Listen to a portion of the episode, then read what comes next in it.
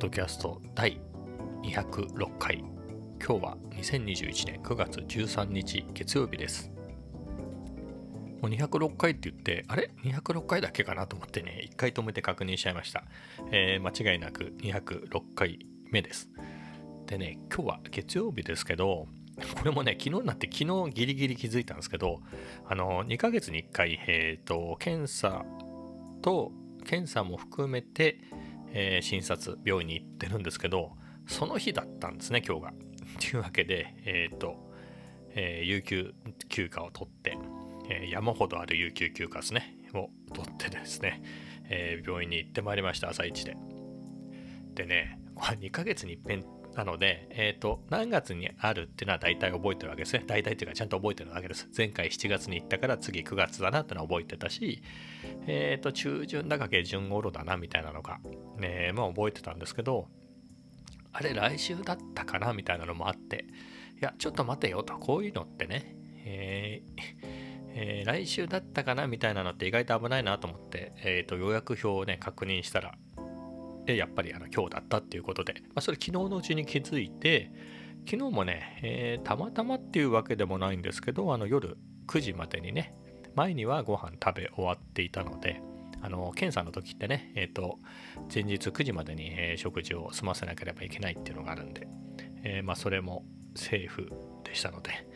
えー、無事検査もできました、まあ、検査って言っても、まあ、尿検査と、えーと、血液検査なのでね、えっ、ー、と、なんつうんですか、MRI だとか i コーとか、そういった大げさなものではないですけれど、まあ、えっ、ー、と、2ヶ月おきにね、それをあのモニタリングしてるといろんな数値をっていう次第でございました。なんていうか、まあ、お医者さんからはね、まあ前回とまあそうそう変わりませんねみたいなところで大きく変わりませんねっていう話ではあったんですけれど、なんだろう、生でもあの、まあ、健康診断と同じような感じですよね。で、何何が、えー、はいだな、HL って書いたんですね。H。あの、ちょっとこの数値高いと H、この数字が低いと L みたいなのがあって、それがちょっと増えてたなって、まあ、お医者さん的にはね、多分健康診断だとこれは高いとか低いとかっていうのが問題になって、えー、ものによっては診察行ったら病院に行ってくださいみたいな話になるんですけど、何せこっちはね、病院に行ってますから、えー、その専門の人から見ると、まあ、この数字は別にどうでもいいですみたいな話で。とはいえね、えー、僕は気になりますから、まあ、ちょっとね、最近痩せてて平気だった、えー、LDL コレステロールがちょっと高くなってたかな。体重はそうでもないんですけれど、やっぱりね、えっ、ー、と、ここ1ヶ月ぐらい乱れてましたね。夏休みぐらいからね。えー、昼夜逆転する、えー、昼夜逆転した状態で、お腹が空くもんだから早朝ね、まあ、一応5時ぐらいまでは待ちますけれど、えー、朝ごはんを買いにセブンに行ってそれまでって僕あのグラノーラですね。今もあ買ってはあるんですけどフルーツグラノーラにあのバナナを切ってね、えー、乗せて豆乳をかけて食べるっていうのを朝ごはんにしてたんですけれどそうじゃなくてね菓子パンを食べてコーヒーを飲みながら菓子パンを食べるみたいなでそれでは物足りずに、えー、最近は牛丼を食べてしまったりみたいなことが、えー、特にここ2週間ぐらいはね、えー、続いていたっていうこともあり。まあそういう数字も悪くなるよねそれじゃって。いうあとね、まあ、2ヶ月前の診察の前ですね。その検査の時の前は結構、えストイックにですねもう塩分なんか 3g 未満っていうのを実行実践しててえー、とまあ食事もかなりねやっぱ野菜中心にしていたしっていうのがあったんですけど最近ね野菜ねやっぱり料理するのめんどくさいなっていうのもあってもうそばだけとかお弁当とかにしてたのでまあそういうところでもちょっと数値に差が出たかなっていう気がします、うん、この辺もやっぱりもうちゃんとね、えー、野菜健康にいい野菜ですね、えー、必要な野菜を取るようにしないとなっていうのがまあまあそういうのがね、まあ、2ヶ月単位でえー、分かるのでありがたいといえばありがたいですよね。普通の人だとこれ1年に1回ですからね。まあ、その分お金も手間もかかってますけれど、まあ、そうかなっていう感じで。で、まあ今日はそんなところだったんですけど、まあ朝検査、朝一でね、検査だったんで朝食抜きっていうことで、えー、いつも飲んでる薬は、えー、朝食後飲むっていうものだったので、えー、今日は飲まずに来たんですが、えそういうこともありですね、えっ、と、食べ終わった、あ診察の後ですね、えー、診察の後、えっ、ー、と昨日行ったねケーキセットのお店ですよね。そこでモーニング食べようかなって言ってまあよく、えー、そもそもそのお店はね、えー、そっかここもうちょっとあれを前面に出そうと思ったんだ。えー、僕は松戸市っていうところね千葉県に住んでるんでローカル感を出していこうかなと思ってその松戸のね新松戸の駅前にあるえっ、とルフランっていう、えお店なんですけど、まあ、ケーキ屋さんですね。洋菓子屋さん、まあ、そこの喫茶コーナー、まあ、そもそも僕がそこに行き始めたのは、えこの病院ですね。あの健康診断で引っかかって、えー、翌日に、えーまあ、すぐ病院行ってくださいって言われたので翌日にえー、別の病院ね近くの病院に行ったんですけどちょっとここでは検査できないから、えー、どこか紹介しますけどっていうんで、え、この新松戸のね、え病院に、え紹介状を書いてもらってまあ、それが最初です。まあ、その新松の病院になぜしたかっていうのは、まあ、6年ぐらい前に僕は手術でね、えー、同じように、えー、そこに入院したことがあって、えー、で、馴染みがあったので、えそこにしましたっていうまあ、駅から近いとかもあったんですけどね。で、えー、ですね、その最最初でもないか、今年ね、久しぶりに、何年か、もう5年ぶりに、えー、行って、その帰りですね、最初の検査、診察か、診察だけですね、最初は。診察、一番最初に行った時はね、診察だけして、じゃあ、検査しましょうって検査の予約が入って、まあ、当日は、えーと、診察だけで、まあ、その帰りに、なんかお腹すいたなみたいな感じで。いやちょっと待ってくださいね。最初の日は行かなかったかもしれないな。最初に診察してその後朝一で検査があったんで、えー、だからそうか。初めての検査の時ですね、えー、の時にお腹が空いたんで、えー、モーニングをっていうんでね。寄ったのがこのルフランっていうお店でそこの出会いですね、まあ、そこからカフェ散歩。健康のためにいっぱい歩こうっていうのでカフェ散歩をするようになりなのでカフェ散歩の行き先1号がルフランで。最初はルフランでしたね。ルフランリベルテ葉っぱカフェ、えー、そしてサラエボプティサラエボですね、えー、最近はそこにまあ、ユアコーヒーまだ1回しか行ってないですけどね、ユアコーヒーが入り、まあ、コメダもね、えー、ロータの一角、えー、あり入ってますけれど、あとはロッテリアも何回か行きましたかね、新松戸駅前のロッテリア。うん。あと今日、まあ、この後話しますか。えー、なので、マクドナルドも新松戸の今日行きましたね。初めて中で食べましたけど。えー、じゃあその話も後々するとして、まあそんなんでね、えっ、と、検査行って、今日ですよ。今日は検査をして、検査と診察をして終わって、まあモーニング食べようと思って、えっ、ー、と、ルフランに行ったら混んでたもんですから、混んでたって言っても、あの、一人席だったら空いてたんですけど、僕はあの、え、もうちょっと広めが良かったんで、え、いつもね、えーと、テーブル席、え、に座ってるんですけど、まあ、空いてなかったので、そうだと、マクドナルド行ってみようかなっていうことで、えー、マクドナルドに行って、えっとね、まあ、あんまり僕、マクドナルドあんまり行ったことがなくて、あの、行ったことはありますよ。会社の近くにね、えっとね、銀座、何でしたっけあれ。銀座、銀座のインズですね。インズ1、2、3ってあって、それのどれだか忘れちゃいましたけど、あの、マクドナルドがあって、そこ会社から近いんで、なんかちょっとマック食べたいねっていう時に、えー、よくね、お昼、えー、買って食べた。ただね、お店で食べたっていうのがなくて、会社近いですからね、あの自分の机でとか休憩スペースで食べた方がのんびりできるんで、えー、いつもテイクアウトなので、だからマクドナルドで食べたっていう経験があんまりないんですよね。あのここ何年かで言うと。なので、ちょっと久しぶりに食べてみようっていうんで。えー、まあね、もちろんね、買いに行った段階でね、お店の中って見れますから、え、ー、ともう最近のね、マックは、多分あの、カサノバさんみたいな感じの女性の社長さんになられてからすごく、えー、ね、一時マクドもマクドナルドも落ち目な感じだったのがすごく、えーと、リニューアルとかしてねすごく雰囲気も良くなってっていうのだと思うんですけどまあうんいい感じではありましたね。うんそこでコーヒーなんか美味しいですよね。マックカフェでしたっけ？うんコーヒーなんか美味しいし。ちゅうことで、えー、だからメニュー自体はね、えー、なんとなくは分かりました。その会社でね、えー、たまに買ってたんで。なのでそれ以外のメニューが分かんないんですね。僕が食べてたのはバリューランチみたいな名前だったんですね。銀座インズで買ってたやつは、まあ、照り焼き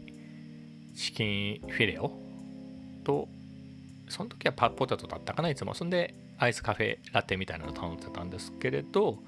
えー、今日はねえー、っとポテトをナゲットに変えてマスタードソースにしてみたいな感じで、えー、頼んで食べました。で、まあ、最近ねお弁当食べたりっていう日が続いたってことは、まあ、さっき言いましたけどとはいえねあんまり塩分は控えてたんでやっぱ強烈ですね、まあ、あのチキン照り焼きのねソースね。すげえ濃いわと。か美味しいですけどあんまり濃い味に、えー、最近ねえ遠ざかってたんで、うん、脳がしびれるようなこれはいけないなと。検査してね、えー、結果も聞いてちょっと控えようかなと思ってたのにもかかわらずマクドナルドにいきなり行ってしまったなと思いながら、うん、まあな感じでしたけれど、えー、まあでも何でしょうねローテの一角に入れてもいいかもですね。っていうのがそこがね7時からやっててるんですね。あの入り口のね何時から何時までってのを見たら。であればね早起きして例えばですよあの例えば昼とか夜からは雨が降っちゃいますみたいな日に、えー、カフェ散歩を兼ねてねもう朝から朝一で7時に行くようにね行って、えー、朝マック的なのを食べてそれで帰ってくるとねみたいな感じもありだなと思って。あとは遅い時間ですよね。カフェ散歩なんかもたもたして、まあ、天気っていう理由もあるかもしれないです。えーと、例えば5時ぐらい6時以降だったら雨が止むみたいな日があればね、えー、そういう時間からだと結構あのあの辺ねルフランも6時、えー、プティサラエボも、えー、6時かな確か。でかつルフランはね、え、ラストオーダーが5時なんですよね今。プティサラエボはギリギリまで別に、えー、のあの18時に閉店しちゃうんで、まあ、遅く頼んでもいいけど、えあんまりのんびりできませんよっていうだけで、えー、そこは全然大丈夫なんですけどっていうのがある中で、まあ、コメダとかは8時までかな今緊急事態宣言中、えー、マンボウだったり緊急事態宣言になってからは8時までやってるんで、まあ、遅い時間だったらまあコメダえっ、ー、とロッテリアまあさらにねマックっていう選択肢もできるし多分ユアコーヒーもねもうちょっと遅くまでやってるかもしれないですけどね。うん。まあそんなんでね選択肢が増えていいなとは思います。まあ別にその時間夕飯食べる時間でもあるんでね別に散歩だけ行ってあの辺の本屋さんありますよね。本屋で本をチェックしてそのまま帰ってくるみたいなのでも別にねいいかなとゆっくりできないんだったらね、うん、それもありかなと今喋りながら思いましたけれどまあそんなところです。では次の話題でいくとえ、ー、と、僕、携帯は、携帯って言わないですね。スマホは iPhone8 プラスを、もう4年になりますかね。4年使ってるんですけど、えっ、ー、と、携帯、ん？キャリアですね。キャリアは au を20年、20年は使ってないか。2003年に変更したから、まあ、そんぐらいね、20年目ぐらいなんですけど、えー、今年、ポボっていうんでしたっけ ?POVO っていう、あの、au のサブブランドですね UQ とかと一緒にあるねポモってやつに入っててそれがね、まあ、2780円かな税込みでそれで20ギガ、えー、使えますみたいな1ヶ月ね20ギガ使えますよっていうやつに入ってるんですけどこれがね今度それの新しいやつで、えー、ポボ2.0っていうのが出てきてそれがね基本料金は0円なんですね、まあ、僕は必ず使うんで0円では使えないんですけれど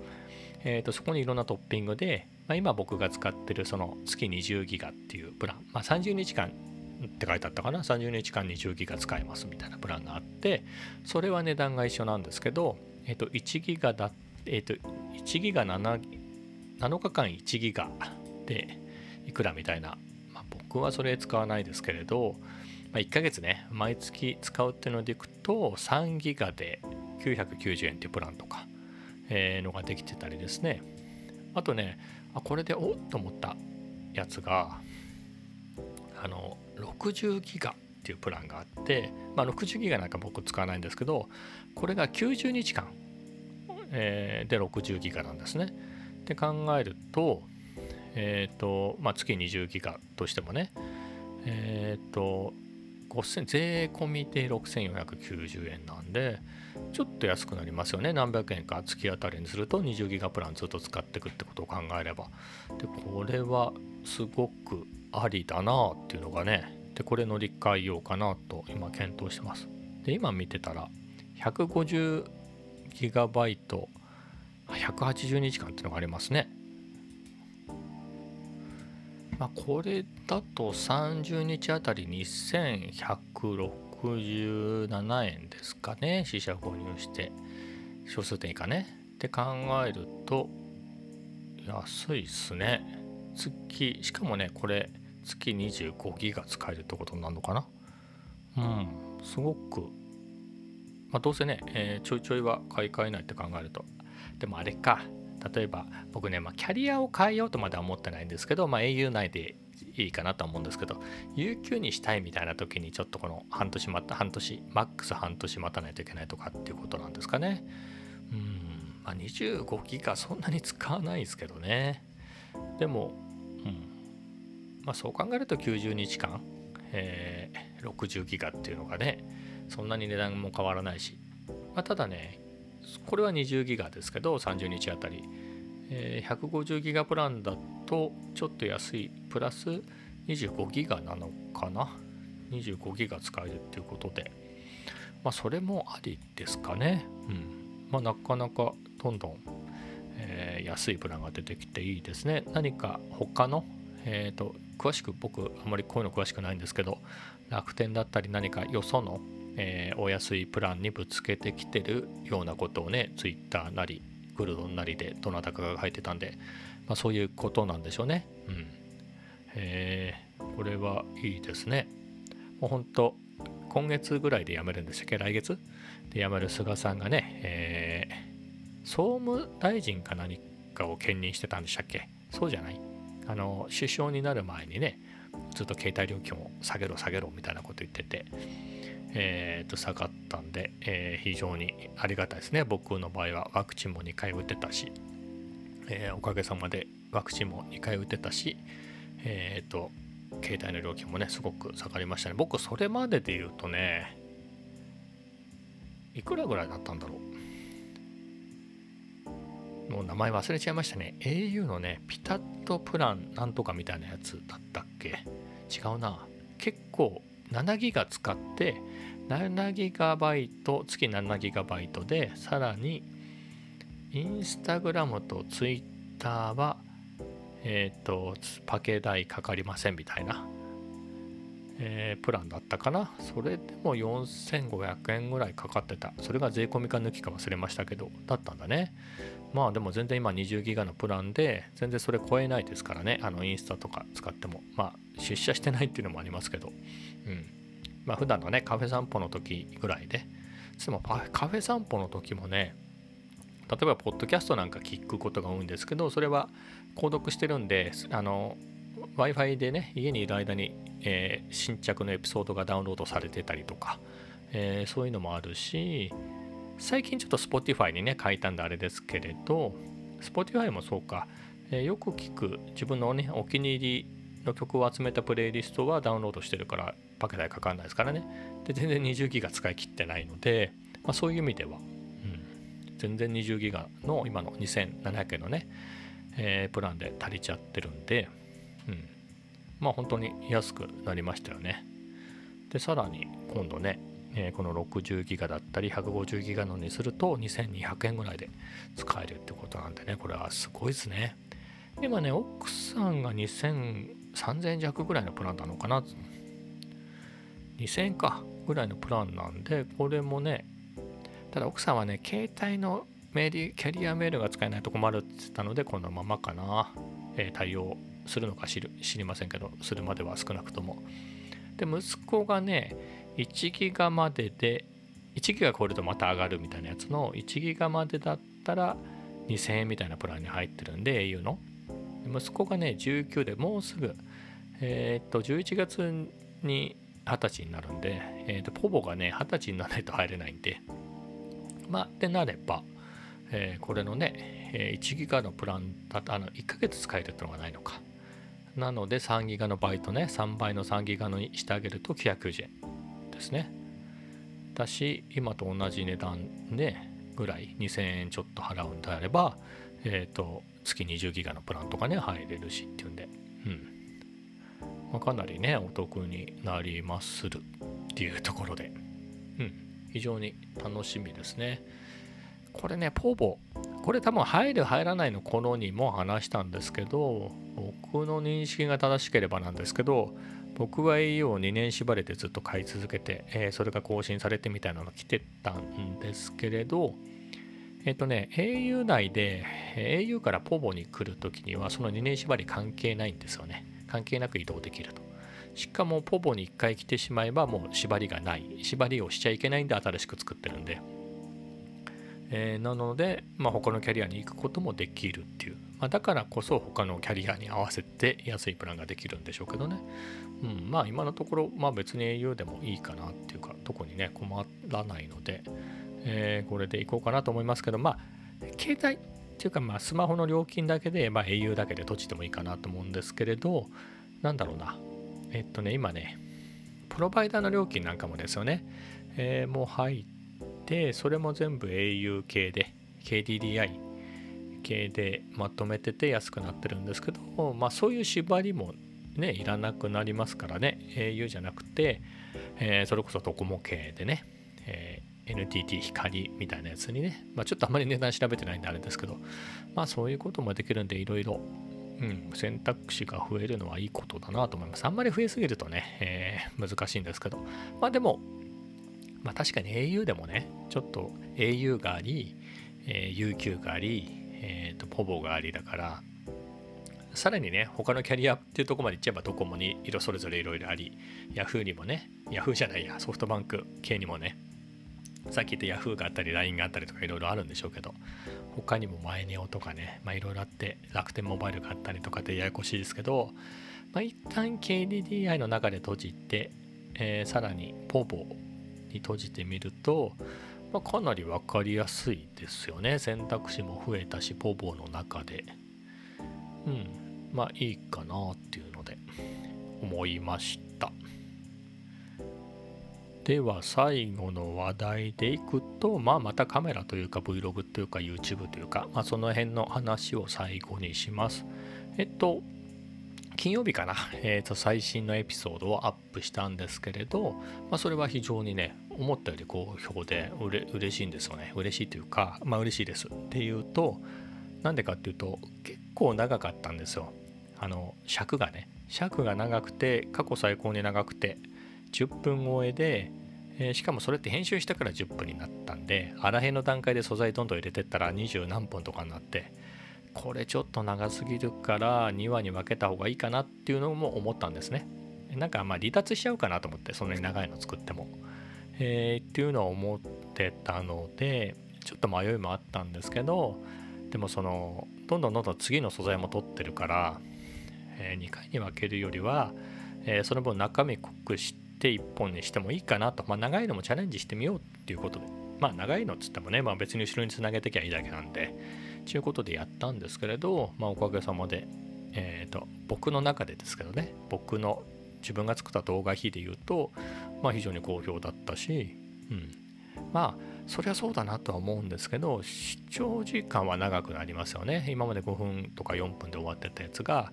えー、10分とかあるんで、えー、と平均で言うとねまあ同じようにパッと見てパッとやめる方もいるけれど最後まで見てくれる人もいるんでね。そういうのでいくと平均の視聴時間は上がるんでまあそういう意味では良かったですね。で今回で言うとその73話なんですけどあの普段今まで 24fps で撮ってました。それを 30fps で試してみようっていうのが今回だったんですね、えー、だったんですけどちょっと設定をミスってて全然 24fps のまま撮ってたっていうのがあって。なので、えーと、73本目を金曜日にアップしてそれ以降のやつを今今現在もですけど 30fps で撮ってたんですねずっとそうすると、まあ、これはあの 4K30fps っていうのであの α7C 僕が使ってるソニーの α7C の制限なんですけど、まあ、α7-3も えー、同じなんですけど 4K の 24fps ならクロップなしで撮れますで 4K の 30fps だと1.2倍クロップされますってなんですね でまあそれぐらいだったらまあギリギリねなんとかまあいいかっていうところがねもし 30fps に、えー、メリットが、えー、見出せれば、えー、全然1.2倍ぐらいありかなっていうぐらいではあるんですけれど、えー、と今回今回とか前回は試せなかったんですが今回もう一回試したのがカタリストブラウズ。何かと言いますとソニーが出してる純正の PC、Mac 用のアプリでですね、えー、ソフトウェア的に後から後工程で、えーと、手ブレ補正アクティブ手ブレ補正をかけることができるっていうソフトでこれがすごく良くて。ただまあ手ブレ補正ねデジタルの手ブレ補正って結局あのブレてるところをあのブレてないところですね。あの前後のフレーム前後のフレームって言っていいのかな？のいろいろ見てた中であのえっ、ー、と多分ブレるとフレームアウトしてますよね。重ねてった時に。でかさあのフレームアウトあのフレームが一致する。フレーミングが一致してるところを抽出して手ブレ補正をしてるんだと思うんですけれど、えー、当然クロップされてしまいますと。で戻るともともと 30fps で1.2倍クロップされた上に、えーと、カタリストブラウズでさらに、えー、クロップされてしまうってなると相当ねいくら僕の、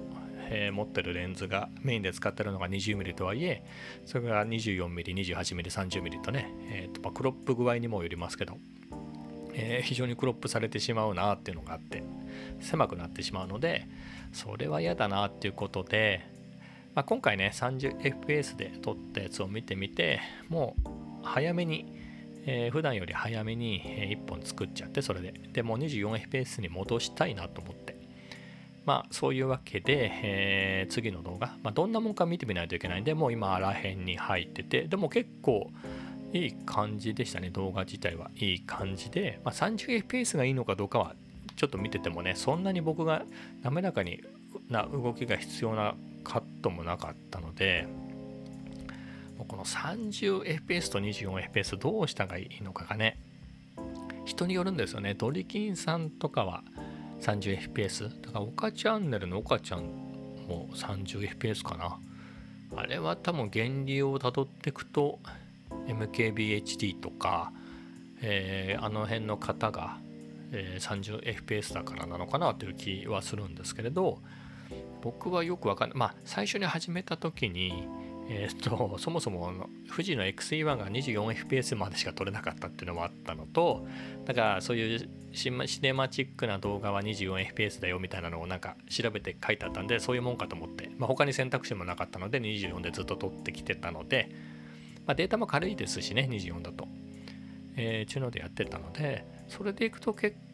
構まあオークスアウトさんとかシネマチック系の人まあどうなんつうんですかね。大川祐介さんとかもそうかな。確か。えっ、ー、と見てみようかな。まあなんか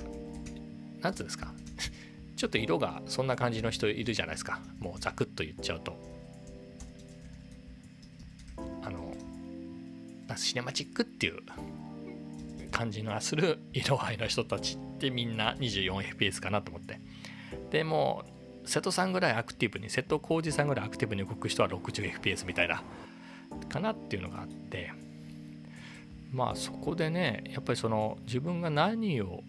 最初に参考したかどどういうのに影響されたかとかねどういうのを目指したかによってその辺のフレームレートがあるんだろうなっていうのがあって。で僕は別にそんなシネマティックにこだわりはないんだけどまあでも24と30でその変わりがなくて僕の感じではですよ、まあ、別に24でいいかなっていうのと、まあ、クロップされちゃうぐらいならね。何でしょう。えっ、ー、とクロップされないんだったら30もありかなとは思うんですけれど、まあ、一旦24に次戻したいと。次っていうのは次の月ですね。えー、戻したいっていうことで、えーと、74本目はさっさと作っちゃいたいなと。あの 30fps で撮った素材でさっさと1本作ってもう次から 24fps でまた撮りたいってことで。もうその30でね撮った。だから金曜日に新しいのをあげたってことは多分金曜日分から30に切り替えたのかな。多分土曜日撮影分ぐらいからか。えー、と 30fps で撮ってきて土日月とこの3日間撮ってきたので、えー、もうね一旦もうあらへんも大体終わって時間なんかもねしっかりやってあとは音楽入れる入れるか入れないか悩んでるんですけれど音楽入れた時のえっ、ー、と何て言うんですかね、えー、音楽のドラムとかねそういうとこのタイミングに合わせて場面を転換するとか、まあ、そういうのを調整したり、まあ、テロップはね今回結構喋ってる自分がおしゃべりしてるシーンが多かったのでテロップそんなにいらないかなと思うんですけれど、まあ、そんな感じの調整で音量の調整もほぼできてるしもうもうなんだったら今日書き出して明日あげちゃおうかなぐらいのぐらいでできてるんで、うん。まあ、そういうわけで、えー、早く 30fps は終わりにしたいっていうことで、えっ、ー、とせっせと次の動画74本目を作ってます。うん。ちゅうわけで。でね、そのカタリストブラウザはね、すごく良かったですね。改めて結構ね、えー、精力的にカタリストブラウザの実験もしたかったので、えー、使ってみたんですけれどもうかなり滑らかでで僕のぐらいのねそんなに長く使うわけじゃなくてまあちょっとね1分ぐらい歩きながら撮って喋ってみるとか、まあ、あとはえっ、ー、と今日はこのカフェ、まあ、ルフラン空いてるかななんて言いながら、えー、ルフランの近くからね、えー、ちょっと1分も満たないぐらいですね。何十秒か喋、えー、りながら歩くとかそういうところをね、えー、カタリストブラウザかけるだけなので、まあ、そんなに処理に時間がかかるわけでもないし、うん。まあ、十分ありかなとは思いました。ただ晴れてる時だったらまあオゾマアクションの方がね綺麗に、えー、簡単に取れるんで処理もいらずにねあとオゾマクション他に何に使うんだよってなるともったいないんで、うんまあ、そこは悩みですけど、まあ、選択肢の一つとしてね、うん、カタリストブラウズもありだなと十分実用的だってのが分かったんで、えー、よかったなと、えー、そんなことを喋ったらですねもう30分を超えてしまったんで今日はこの辺で。